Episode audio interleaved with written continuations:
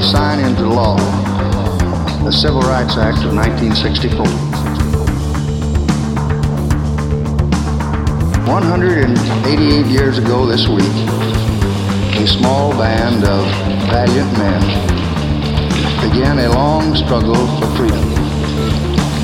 They pledged their lives, their fortunes, and their sacred honor, not only to found a nation, but to forge an ideal of freedom, not only for political independence, but for personal liberty, not only to eliminate foreign rule, but to establish the rule of justice in the affairs of men. That struggle was a turning point in our history. Today, in far corners of distant continents, the ideals of those American patriots still shape the struggles of men who hunger for freedom. This is a proud triumph. Yet those who founded our country knew that freedom would be secure only if each generation fought to renew and enlarge its meaning. From the Minutemen at Concord to the soldiers in Vietnam, each generation has been equal to that trust. Americans of every race and color have died in battle to protect our freedom. Americans of every race and color have worked to build a nation of widening opportunities.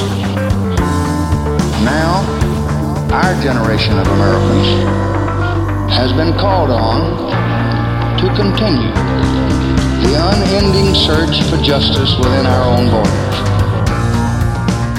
We believe that all men are created equal, yet many are denied equal treatment.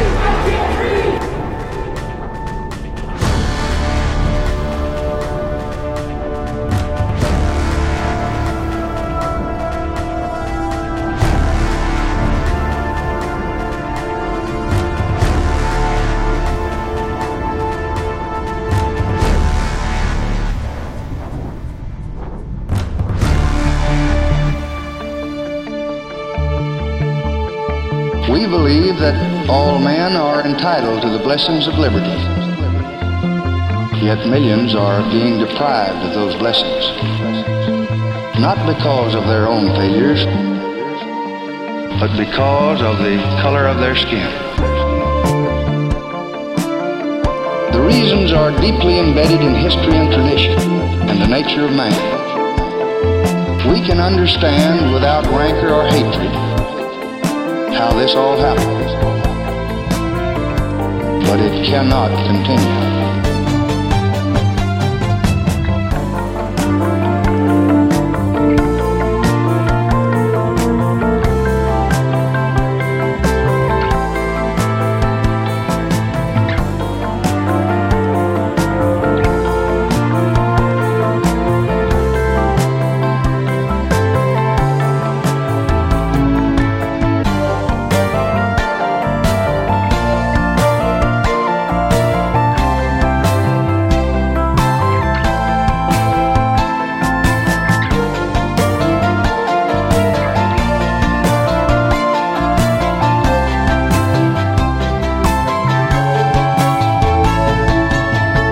Understand without rancor or hatred how this all happened. But it cannot continue.